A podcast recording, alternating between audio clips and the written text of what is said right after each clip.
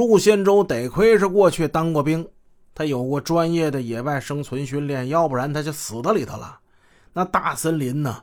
穿过这森林，他整整花了几天时间。这几天呢，他在这森林里就过着原始人的生活了，那真是茹毛饮血呀。几天过后，他从森林的另一端钻出来了。陆宪洲这个狼狈呀！等到他返回北京的时候，身上一分钱都没有了。索性呢，还到北京了。到北京就是到家了。这年十二月底，心有不甘的陆宪洲再一次乘坐火车南下。我还得搞枪去。经过几天几夜的长途奔波，这一天呢，陆宪洲就出现在广西某边境地区的这市场上。广西呀，这就紧挨着越南了。陆宪洲觉得这儿，嗯，这儿能弄来枪。当地人呢喜欢玩斗鸡，在一个斗鸡场上，陆宪洲就注意到有这么一个个子不高、皮肤白皙、穿着不俗的年轻人。陆宪洲主动上去与此人攀谈，得知啊，这人姓农，叫农之宝。农之宝呢是专门做边贸生意的。陆宪洲当天请这农之宝吃了顿饭，期间呢，这个陆宪洲就问他能不能帮我。搞几支枪，农之宝呢显得很犹豫。陆宪洲呢又适时的给他加码，只要枪好，我花多少钱我都愿意。这枪呢，我就是为防身而用的。老兄啊，钱这方面你放心啊，这个枪价是多少，我就给你多少好处费，我付双份的。你看怎么样？见利忘义的农之宝决定铤而走险，当天晚上。趁着夜色，农之宝越境去越南去了，花了一点五万弄回来一支波兰产的七一式微冲，还有一支舒制九毫米手枪。手握着两支枪，农之宝眼睛发亮。嗯，这回看这北京客呀，挺大方的。这一支微冲，一支手枪，我再给他配点子弹，他应该能给我不少钱。随后呢，他又弄来了一百多发子弹。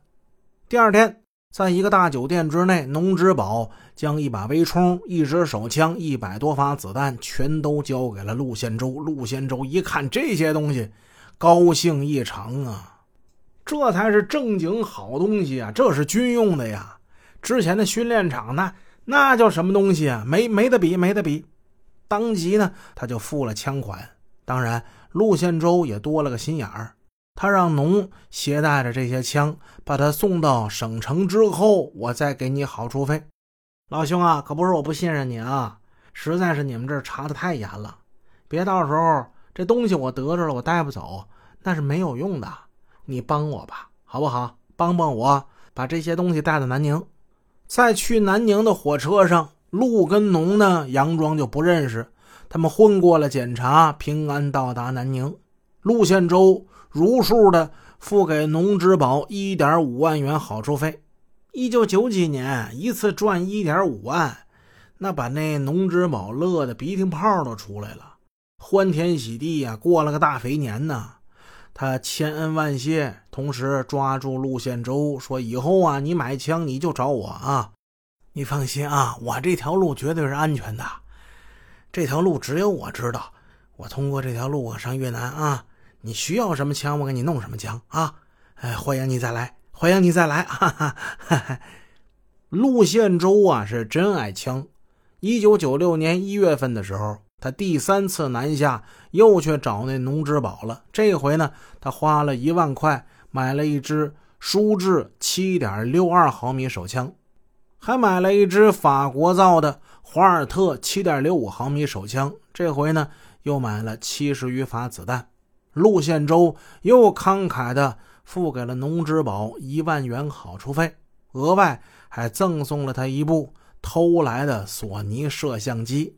农之宝乐得鼻涕泡又出来了，欢迎你再来啊！欢迎你常来啊！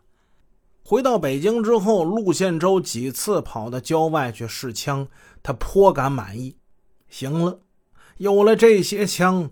陆宪洲蠢蠢欲动的心再也是按捺不住了。二月六日晚，陆宪洲在北京西城区一户居民楼盗走某公司大宇轿车一辆。